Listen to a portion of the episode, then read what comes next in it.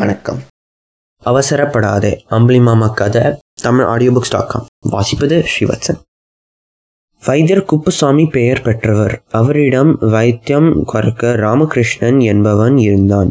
அவன் குப்புசாமி கையாளும் முறைகளை பார்த்து அவற்றை குறிப்பு எடுத்து கொண்டும் வரலானான். ஒரு முறை அவர் ராமகிருஷ்ணனிடம் சில வியாதிகளுக்கு மருந்து கிடையாது. விக்கல் எடுத்தால் கன்னத்தில் பலமாக ஒரு தட்டு தட்டினால் தொடர்ந்து விக்கல் வருவது நின்றுவிடும் என்றார். அப்போது ஒரு குதிரை வண்டி வைத்தியரின் வீட்டு வாசலில் வந்து நின்றது. அதிலிருந்த பருமனான ஒருவர் இறங்கி வந்து வைத்தியரிடம் ஐயா விக்கல் எடுத்துக்கொண்டே இருக்கிறது நிற்கவே இல்லை.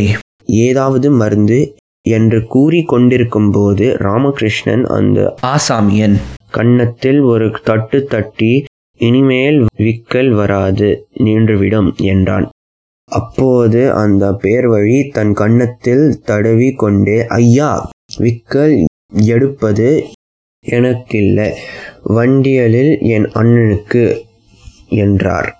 அப்போது குப்புசாமி ராமகிருஷ்ணனை பார்த்தார். ராமகிருஷ்ணனும் தலை குனிந்துவாறே ஆமாம் வைத்தியம் செய்யும் போது அவசரப்படக்கூடாது என்று கூறி நின்றான்.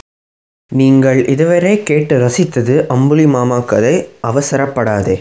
Tamil audio books dot com like பண்ணுங்க ஷேர் பண்ணுங்க சப்ஸ்கிரைப் பண்ணுங்க. நன்றி வணக்கம்.